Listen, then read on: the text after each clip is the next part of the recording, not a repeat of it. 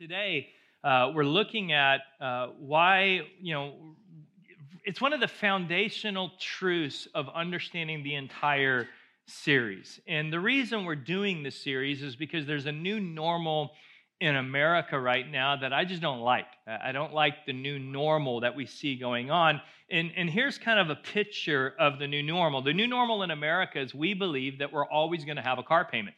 Most Americans today believe that we're always going to have a car payment. A car payment is just a way of life, and this is just the new normal that you're always going to have a car payment. As soon as you pay off the car, I'm going to get a new car payment and start all over on a new car payment, and that's just become a new normal in America.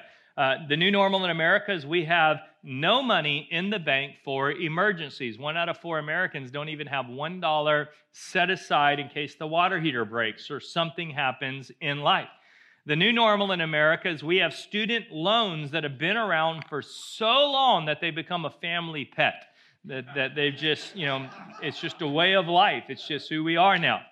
The new normal is we're up to our eyeballs in debt. The new normal is 70 to 80% of Americans today live paycheck to paycheck and have very little saved for retirement. The new, the new normal in America is broken. It does not work. I, I would rather us get away from being normal and become a little bit weird because weird works. Like, let's not be normal. Let's be weird. Let's be different. Let's do what works. I'm gonna, I'm gonna share a story of a weird teenager in our church. She's a she's a young girl who's off at college right now, Shannon, and she grew up in our church and she got a little bit weird when she was a senior and she joined one of our stewardship small groups. You hear us talking a lot, our Financial Peace University, stewardship groups, crown groups that we do as a church. She joined one of them. Uh, the first, she joined because her mom made her. The first four weeks, she was not interested at all, tuned it out watched the clock, just saw how fast she could get out of there. And then all of a sudden, around week five, she went all in 110% and bought in. And she sent this photo to her small group leader. He shared it with me. She went all in on learning how to budget, learning how to manage, learning how to steward her money. She's an artist, so she decorated different envelopes. And every time she got paid, she would put all of her money into the different envelopes, you know, annual DMV dues, her flex fund, her tithe insurance payments, gas, phone bill, her car, just really learn how to manage and budget well and really begin to understand the concept of stewarding money. Now, when she got prepared to head off to college, she, she had a dream from very young that she always wanted to go to college in Oregon. She wanted to go to Oregon uh, for her college. And after she went through the stewardship class, she began to do all the research on colleges, and she discovered that if she went to Oregon for college, she would graduate with $100,000 of student debt, student loan debt, $100,000. And so she said, You know what? I don't know if I want to live the rest of my life with $100,000 worth of student debt. So she started doing the research for the California schools, University of California schools, and she realized that if she went to a University of California school, she could graduate four years of college without $1 of student debt. And so, even though Oregon, her whole life was her dream, she goes to her mom. She says, Mom, I'm not going to Oregon. I'm going to Cal School. I just can't imagine why in the world I would go to school four years and have $100,000 worth of debt when I can go to school four years and graduate with no debt. I'm telling you, that's weird, but weird works. That may not be normal in the world today, but it works. And we need to begin to understand how do we manage what is God's. And I think the church needs to lead the way on a new normal. You see, our goal as Christians, for those of us that follow Christ, we have some financial goals. One is we want to trust God completely with everything. We want to save money consistently. We want to recognize God's ownership over everything, and we want to embrace money's God given mission. God has a mission for money, and He's looking for people who will embrace His mission over money.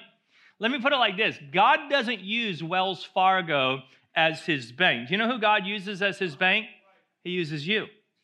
You are God's bank on planet Earth. God deposits money with you that he wants you to manage it for him and make sure it gets to where it needs to go because he doesn't use banks, he uses you. And He wants us to commit to a lifelong, uh, uh, just passion of generosity. So let me go to the foundation verse for the series Genesis 12. This is the Abrahamic promise, the Abrahamic covenant that we live under today as New Testament Christians. We are sons and daughters of Abraham. God makes this promise that applies to us today I will make you into a great nation, and I will bless you. God's plan, God's heart, God's passion is for you to be blessed, for you to live a life of more than enough. Why? Why? Because there's a purpose. He says, I'll make your name great and you will be a blessing. God wants to bless you so that you can be a blessing. God wants to give you more than enough so that you can use it to make the difference He created you to make with your life. So, to truly understand the series, we've got to answer a very simple question, and that's who's the owner? Who's the owner? Who owns your car? Who owns your house? I'm not talking about whose name is on the title, I'm talking about who's the owner. Who owns all of the money in your bank account? Who owns all of your investments? Who owns your car? Who owns all of your hobby equipment? Like, who is the owner? We touched on this a little bit week one, but I want to go a little deeper on this today. You see, when you know the owner, you handle things differently, don't you? We talked about staying in a friend's vacation home. If you've ever you know, stayed in a friend's vacation home, how many know it's not as relaxing as a hotel because you're afraid to do anything? Like you don't want to touch anything, you don't want to break anything. You spend the last 48 hours of vacation cleaning it from top to bottom that you really don't even enjoy staying there because you're on edge the whole time. Why? Because you know the owner. When you know the owner, you handle it differently. You know, most of you are, are the type of people that if you borrow somebody's car, when you bring the car back, it's washed, it's filled up with gas. You always bring it back in a better condition than before you borrowed it. Why? Because you're not the owner and you're caring for it for the owner. You see, when you understand who owns it all, you handle it differently. You treat it differently. You care. See, you how would you treat your car differently if you realized you weren't the owner? If you realize you're just managing it for a short period of time for somebody else. You see, here's the truth Psalm 24 says, The earth is the Lord's, all of it, everything in it. It's all God's. Everything is His. The world and all its people belong to Him. Psalm 50 goes on to say, For all the animals of the forest are mine, and I own the cattle on a thousand hills, and I know every bird on the mountains, and all of the animals of the field are mine says God. And I love, I love the way God says this next line. If I were hungry, I wouldn't tell you. I would just eat one of my cows. It may be living on your farm, but it's my cow. I don't need to tell you if I'm hungry. All of the world is mine and everything in it. You have to settle the question who owns it? Who owns it? You see, when you settle that question, life gets a lot simpler. Life gets a lot easier. So I'm going to give you three truths today. If you answer the question correctly and God really is the owner, I want to give you three truths. Here's the first one. Number one, if God is the owner, then make sure he owns it all. Make sure God doesn't own just a portion. Make sure he owns it all. And we're going to talk about what that actually means. Because it's one thing to say that God owns it all, and it's another thing to do it. It's another thing to live it. It's another thing to make it real. One of the privileges I've had over you know the years and, especially during my time in los angeles at the dream centers i got to know the green family uh, really well the owners of hobby lobby uh, hobby lobby is an incredible company $4 billion of profit every year zero dollars of debt thousands of stores nationwide one of the highest you know minimum wages for their employees and health care and benefits for for their people. There's really not a company like Hobby Lobby. And the owner and founder of Hobby Lobby, David Green, recently wrote a book, Giving It All Away, that I would, you can't pick it up today because Hobby Lobby's closed on Sundays, just like Chick fil A, them Christians. I mean, anytime you get really hungry for Chick fil A, you show up and they're closed because it's a Sunday. Anyways, I'm, I'm, I'm a little bitter over that. Um, See, very, very grateful for them for being closed on Sunday, but they're the same way. You can pick it up tomorrow at Hobby Lobby, giving it all away. Great book to read. Um, you know, one of the amazing things about this family is they really don't look at the company as theirs. I remember about 10 years ago when they first came to Los Angeles to visit the Dream Center, I was, I was responsible for picking them up at the airport and driving them around and kind of spending a few days with them. And, you know, I was prepared. I mean, this is a $4 billion company, so I was thinking they're going to be flying into the, to the private airport, you know, with the private jet because they've got to have a company plane at $4 billion. And so I was getting everything ready, and the secretary called me from their offices in Oklahoma. And, you know, I was going to write down all the information of their flight. And she said, uh, they're flying into LAX on Southwest Airlines.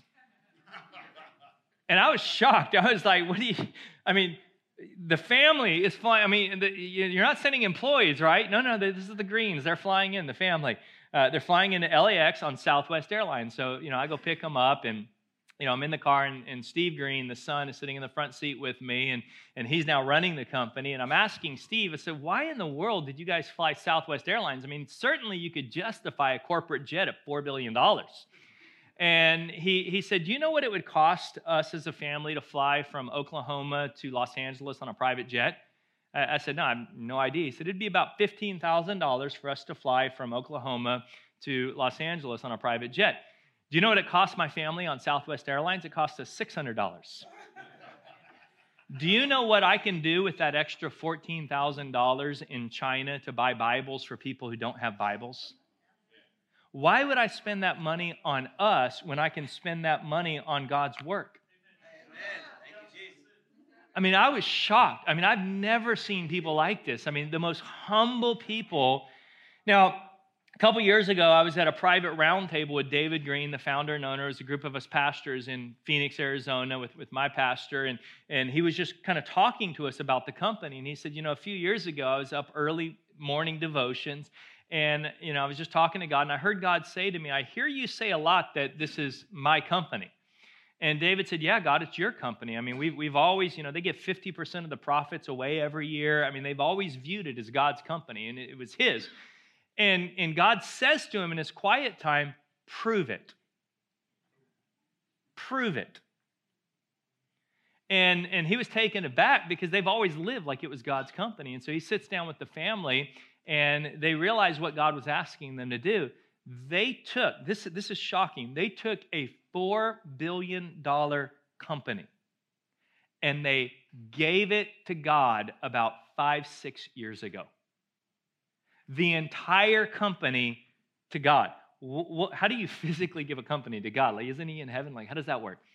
Here's what they did they took the entire company and put it in a trust that is restricted for ministry, missions, and the work of God, where not one family member will ever get a penny of inheritance, a stock, or a share out of the company.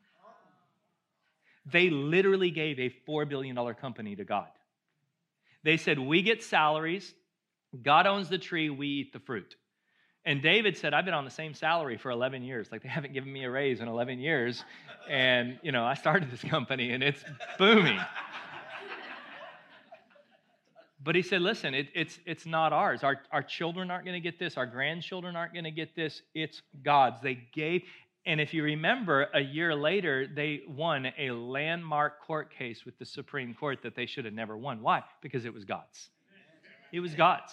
Make sure God owns it all. Now, let, let, me, let me explain this to you by explaining to you how it works for us personally. Like, we all have a soul that we want our soul to be redeemed by God so that we can eternally be with God forever in heaven. So, how does that work? What is the process of us becoming Christians? What is the process of God, you know, acquiring ownership of our soul so that we get to go to heaven? Well, Peter says, just as he who called you is holy, be holy in all you do, for it is written, Be holy because I am holy. So, for us to be able to go to heaven, we've got to become holy. We've got to be perfect in other sense. Holy means set apart for the Lord, Un- uncommon for the Lord, holy for the Lord. Now, here's the dilemma that you and I have none of us are holy.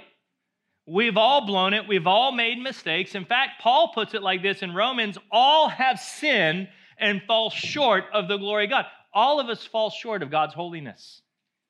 none of us will ever be holy, which means none of us will ever be accepted by God. None of us can ever go to heaven because of our past. Let me put it like this if you tell one white lie as a child, and you spend the rest of your life doing hundreds and thousands and millions and millions of good things, you'll still never be 100% holy. The best you could ever get to in your own ability is 99.999999999 whatever percent holy. And let me put it like this anything less than 100% is not acceptable to God. Let me put it like this we all have a list, one through 10, of the most important things in our life. If God is not number one on your list, don't kid yourself, He's not on your list. You can't have a holy God take second place in your life. You can't have a holy God take third place in your life. If God is not first on the list, He's not on the list. So if I'm not 100% holy, I've got a problem. I can't be holy to be accepted by God. So, what is the solution? How does it work? Well, if we keep reading, it says, But all are justified by His grace through the redemption that came by Christ Jesus.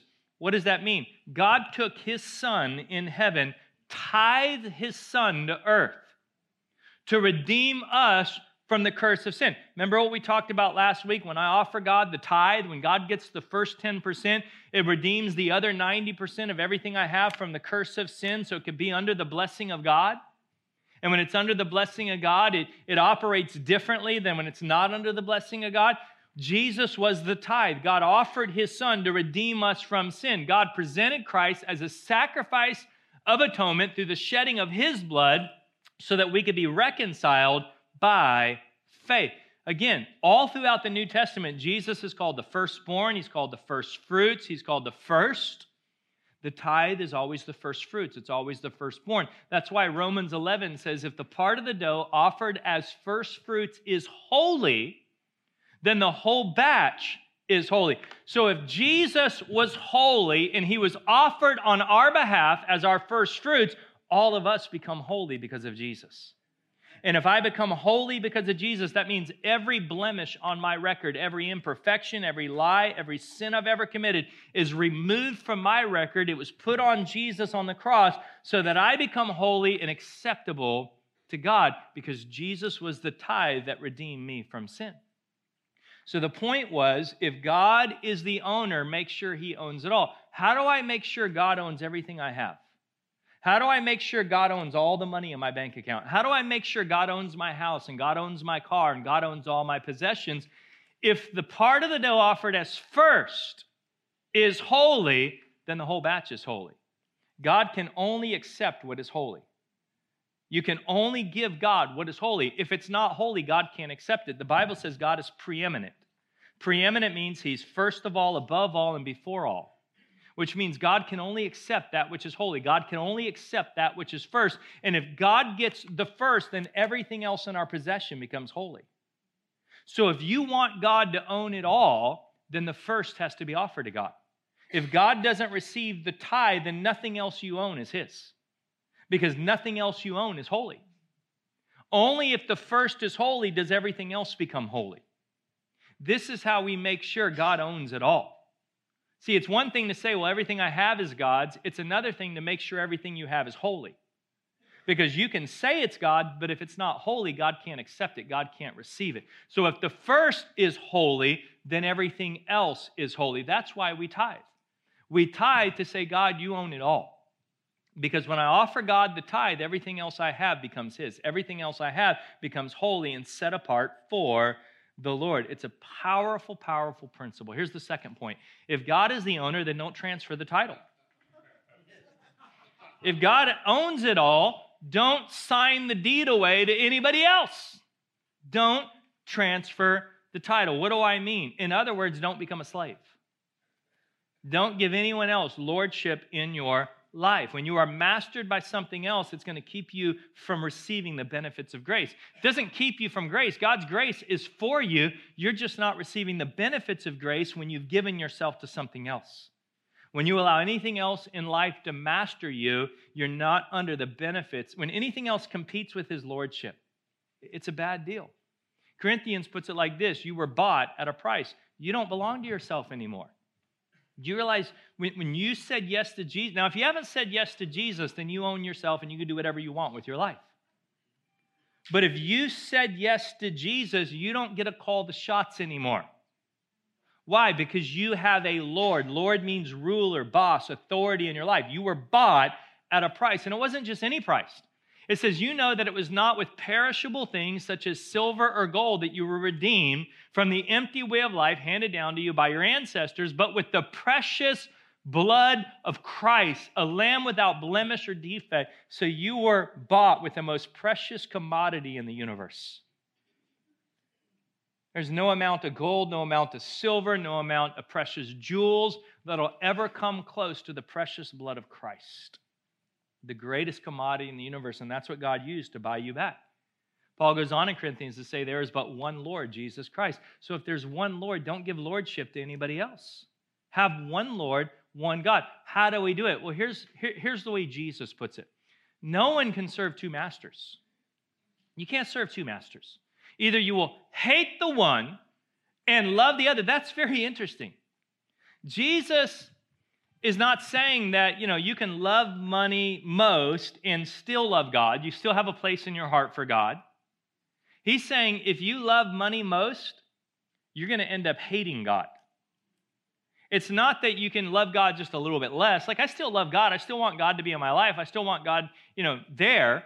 I just, you know, I'm really driven by money. I'm really motivated by money. Now I still love God, but I'm but I'm no, Jesus says it doesn't work that way. If you love money most, you will end up hating God.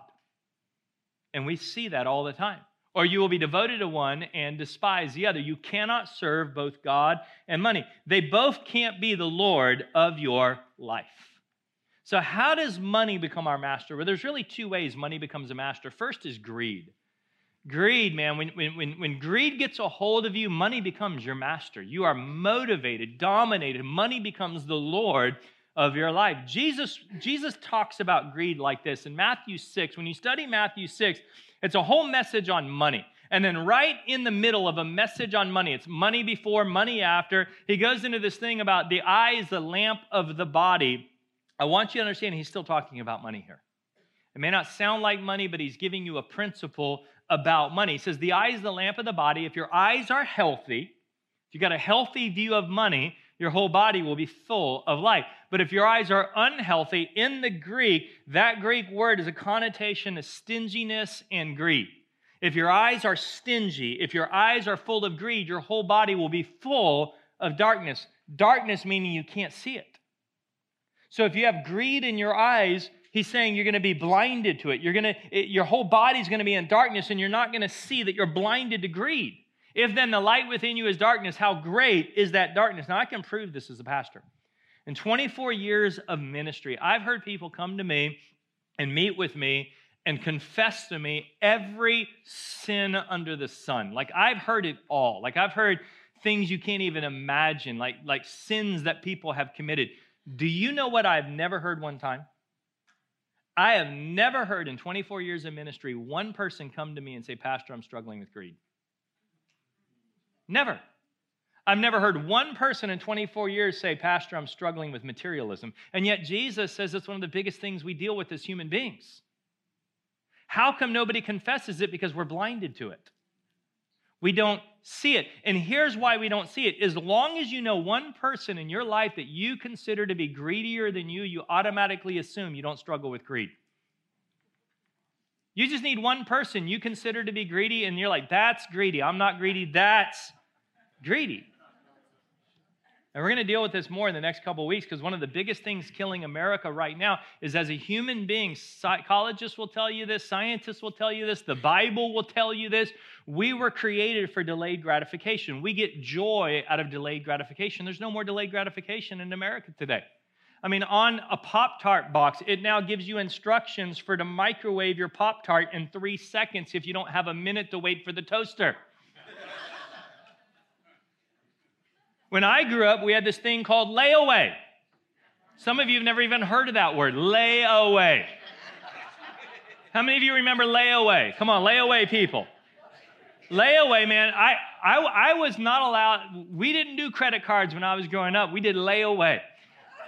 I, I, found a toy that I wanted. It went on layaway. And every week I took my allowance to the store and I gave him a little bit of my allowance week after week after week after week until I finally got it off a of layaway. Do you know what layaway did for my generation? It gave us joy, it gave us satisfaction, it gave us appreciation, it taught us value. Why? Because as a human being, we're created for delayed gratification. When there's no delayed gratification, there's no joy. If you buy something on a credit card and you didn't have to wait, and you didn't have to work, and you bought it with money you don't have today, as soon as you buy it, watch, your, watch yourself. As soon as you buy it, you don't care about it anymore and you're on to wanting the next thing. Why? Because there was no delayed gratification. When there's delayed gratification, you enjoy it so much more. See, when you live under grace, there's a supernatural contentment that God gives you, a supernatural contentment that allows you to not have to keep up with the Joneses that allows you to drive a, a used car if it's helping you get out of debt. A supernatural contentment when you know the God of the universe loves you. The other way that money will become your master is debt. Debt, greed will lead you into debt. Proverbs 22 says, The rich rule over the poor, and the borrower is slave to the lender. Slave. Slavery limits our options in life.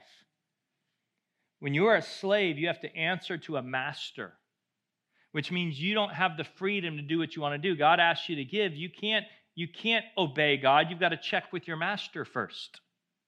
You see, when you're a slave, you've got to ask your Lord permission before you're. So, so if Jesus comes to you and says, I want you to be generous over here, all right, Jesus, let me go check with my Lord. No, I don't have the flexibility because I'm a slave right now. I have another Lord in my life. I'm a slave to my lender. Do you understand how this works? It's pretty heavy, isn't it? Now, don't be condemned because all of us have made bad choices. My wife and I were in a really ugly situation a few years ago, and we had to make some very tough decisions to get out of it. And there is hope. But the key is repentance. And the word repent isn't a nasty, ugly, mean word. I know there's guys on the street corner that yell it and they make it sound horrible. It's not a mean word. The word repent in Greek means metanoia. It's just change of mind. You got to change the way you view money. You change the way you view credit cards, change the way you view debt. And if you need help in this area, we have an interest list going now. You can sign up for one of our fall groups on finance and stewardship, stewardship at coastlinechurch.org, because this is a learned skill. It's something that you learn over time. It's amazing to me that in America today, if you want to drive a car, you have to go through driver's education, but if you want a credit card, we just give it to you. There's no such thing as financial education. Can you imagine what America would look like without driver's education? There'd be wrecks all the time. Well, look at the financial condition of America. People are getting in financial wrecks constantly. Why? Because there was no education in this area. And so, as a church, we've got to lead the way. And then here's the, the final point if God is the owner, then manage his estate well. It's his. The car, the house, the money, it's all his. Manage it well. See, point number one deals with the first 10% of all that we earn. Point number two deals with living off of more than 100%, which, which too many Americans are doing right now. Point number three is all about managing the other 90% well. See, here's what stewardship is. When we, we have a board member whose wife became the trustee of her dad's estate when her dad medically became incapacitated. He couldn't make decisions uh, on his own, so she became the trustee over his estate medically, financially, uh, in every other way. And here's what the estate attorney told her. This was very telling. The estate attorney told her the role of a steward was not to make the decisions that they thought was best for their dad, but to make decisions based on what their dad would have wanted. Very different than what we think, huh? Whether it made sense to them or not. Kind of sounds familiar. How many of us are making decisions for God based on what we think is best versus what He thinks is best? God, here's how I think you should spend your money. And so we're going to do what I think is best for you as opposed to really learning what does God think is best in this area of my life. And if you look at our stewardship small groups, to be very honest, most of the small group is about managing estate well. It's about inheritance, it's about legacy. There is a small portion on getting out of debt. There, there, that's a small portion of it, but the majority of it is for all of us. How do we manage things well for His glory? How do we make sure we're leaving an inheritance for our grandchildren? How do we make sure we're living a life of legacy? It deals with everyone, whether you're struggling financially or whether you're in a pretty good position financially. These groups are for everyone. Let me give you a few management keys before we close.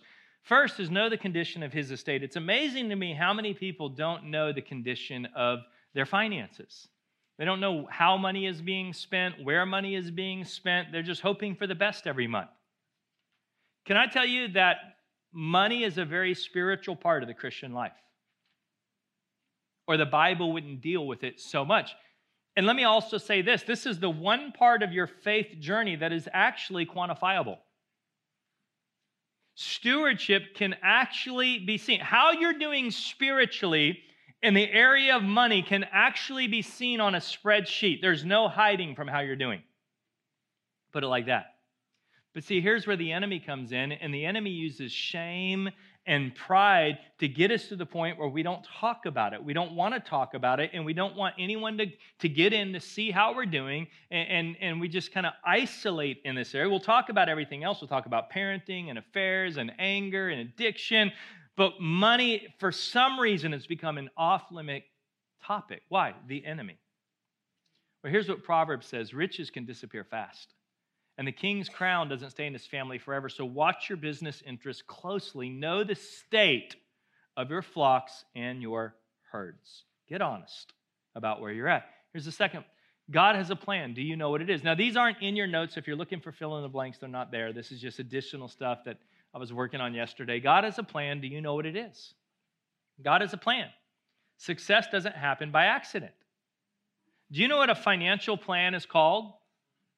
Called a budget. And a budget can be your best friend or your worst enemy. Like some of us don't like Mr. Budget because he tells us no. But I'm telling you, it can save a marriage. Because how many know that in, in most marriages, there's one person who kind of watches the budget, and there's one person who just likes to spend the budget. And, and when that person comes to you and, and, and says, Oh, can you, can you buy me this? Then the best answer for you and whether you know whatever you role you are in the marriage the best answer is i would love to buy that for you. Let me ask mr budget and see what he has to say.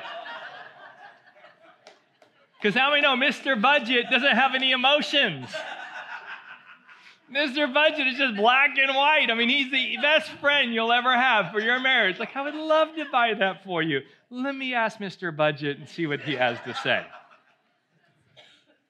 Jesus said, Suppose one of you wants to build a tower. Won't you first sit down and create a budget? Aren't you going to estimate the cost to see if you have enough money to complete it? There's another truth. Wise people save money. Wise people save money. See, the problem in America today is we don't just spend what we have, we spend more than we make. They say the average American spends 117% of their income.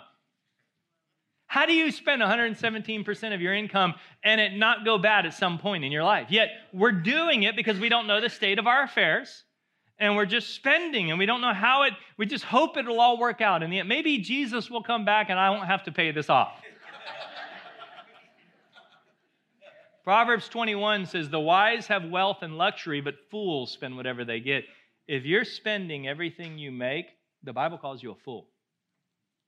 If you're spending everything you make, the Bible says that is foolish. We save for the future, we save so we can be generous, we save for emergencies. Building wealth takes time and discipline. There's no such thing as a get rich quick scheme. Let me tell you this if it's too good to be true, guess what? It's too good to be true. Every single person I've ever seen follow those quick rich plans have gotten themselves in trouble. We don't get rich quickly, we get rich faithfully. There's a big difference. The Bible says the trustworthy person will get a rich reward, but a person who wants quick riches will get themselves into trouble. So, again, simply recognizing that God owns it all is not enough. We've got to be good managers. See, a bad manager doesn't value the owner's money. And if we're not faithful to manage the owner's money, it won't be there when he wants us to give some away. So let me give you a parable that applies to all of us. And this is from Jesus. Now, and, and, and, this is for anyone that owns anything. Like if you own a pair of shoes, this parable applies to you. This is for this is not for rich people. This is for people who have any possession. If you have any material possession, a phone, a pair of shoes, if you're wearing clothes today that were not borrowed, this applies to you. The Lord answered, Who then is the faithful and wise manager? Who's going to manage my stuff well? Whom the master puts in charge of his servants to give them their food allowance at the proper time. Again, God has a need and He has a supply, and He wants to use you to get the supply to the need. It will be good for that servant whom the master finds doing so when he returns. Truly, I tell you, he will put him in charge of all his possessions. When you manage what you have well, God can trust you to manage more. But suppose the servant says to himself, My master is taking a long time in coming and he then begins to beat the other servants, both men and women, and to eat and drink and get drunk. I'm just going to spend it all on myself. I'm going to do whatever I want. I could care less about those starving kids in Africa. I could care less to, about the people who are in need and need help and need me to be a blessing in their life. Forget all them. They can suffer and be abused because I'm taking care of me, myself, and my own. The master of that servant will come on a day when he does not expect him and at an hour he is not aware of. He will cut him to pieces Where's the nice Jesus? I thought Jesus was like love and sweet and not. I mean, look, look, look at the way Jesus is talking about bad stewards. He will cut him to pieces and assign him a place with the unbelievers. The servant who knows the master's will and does not get ready or does not do what the master wants will be beaten with many blows. And that's not because the master is going to beat you. God's not going to beat you and punish you for this. Life will punish you. When you don't handle money well, life will punish you on its own. But the one who does not know, so the one who is ignorant and does things deserving punishment, will also be beaten with few blows. So, so ignorance is not an excuse in this area. You can say, "Well, I didn't know. I didn't know. You know, they told me that you know zero percent interest in buying that new car, and it sounded like such a good deal. I didn't know." You're still going to get beaten by life, even if you didn't know. That's why. That's why knowing God's word on this stuff matters. From everyone who has been given much, much more will be demanded, and from the one who has been entrusted with much, much more will be asked. Very, very important. So let me ask you a quick series of questions as we close. First off, what if God is the owner? What if God actually is the owner of everything you have? What if we're just managers? What if everything belongs to Him? What if He expects me to go do and give when He calls me to? What does any of this have to do with my life right now? How will this change my budgeting? How will it change my giving? How will it change my buying decisions? What is my buying filter for when I buy things? Why is it such a big deal? Remember the theme verse.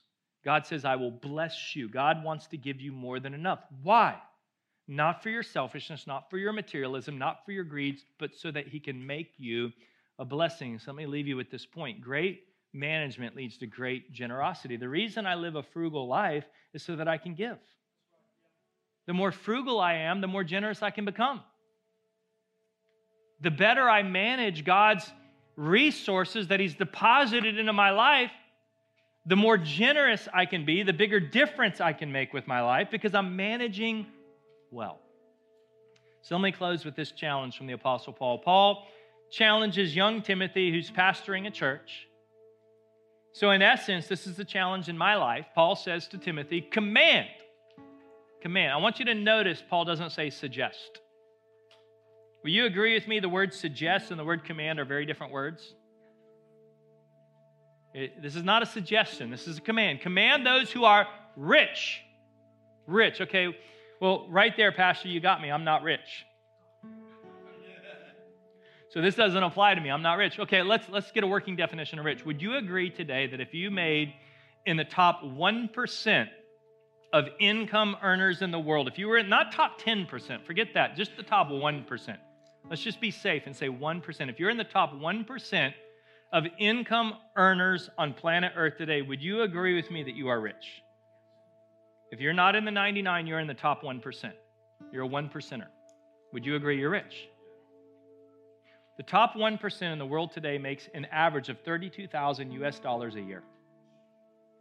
That's the top 1%. 32,000 US. So if you make 32,000 US dollars a year, this is talking to you. If you make less than 32,000 a year, it's still good to hear this.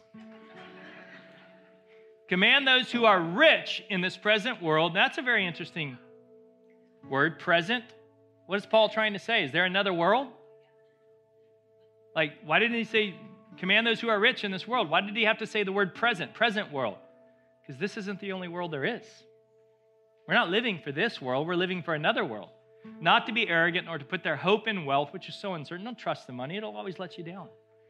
But to put their hope in God, and I love this phrase, who richly provides us with everything for our. Do you realize God wants you to enjoy the blessings in your life? God wants you to enjoy your boat. He wants you to enjoy your golf clubs. He wants you to enjoy the home that you live in. He wants you to enjoy the life that you have. God provides all of that to you richly. He generously provides you all of these things for your enjoyment. He has no problem with you enjoying the blessings in your life. He actually wants you to enjoy the blessings in your life. He just doesn't want you to consider yourself the owner. He wants you to recognize where it all came from and be responsible with it all. Because he goes on to say, command them to do good to be rich in good deeds, to be generous and willing to share. In this way, they will lay up treasure for, for who? For Jesus? No. It doesn't say they're laying up treasure for Jesus. It says they're laying up treasure for themselves. He's saying you need to do this for your sake. You need to live this way for your sake as a firm foundation for the coming age because this present world isn't all there is so that they may take hold of life that is truly life. So let me, let me close with this. Larry Burkett, the famous author and radio personality, uh, he made the statement that show me your checkbook. I know some of you are too young to know what a checkbook is. It's your like spreadsheet or your Excel dot, like whatever you have. Maybe it's on your computer. It tells you how you spend all your money. Maybe your bank statement. Show me your bank statement. Show me your checkbook, and I'll show you your priorities because the checkbook is a window into the soul. You're like, no, that's not true. The checkbook's not a window into my soul. Yeah, it is. Jesus said, your heart follows your money, meaning your checkbook is a window into your soul. So, if we all brought our checkbooks back next week and opened them up for everybody to see, what would our checkbook say about us? What does your bank statement say about you? Does it say that you're a generous giver? Does it say that you spend more than you make? Does it say you live on a disciplined budget? Does it say that you're saving money for emergencies and that retirement is a priority to you? Does it say that God is first in your life and everything you have has become holy because the first was holy? Like, what does it say about you? Because it is a window into your soul. Would you close your eyes with me? Father, in the name of Jesus, God, I know this message lands hard with many people because it touches nerves in our heart because our heart is connected to our money. And anytime we talk about money, it hits the heart differently than any other message. But God, that's a good thing because you're after our heart and you want our heart. And you want us to understand stewardship and management and allow you to be the owner so that when the water heater breaks, we're not up all night stressed out over it because you're the owner. And so you're going to provide for it to be taken care of. So, God, let us get this into us what ownership looks like. And God, let us make sure everything we have is holy because the first is holy. Let us make sure we're not transferring ownership to any other Lord or master because of greed or debt.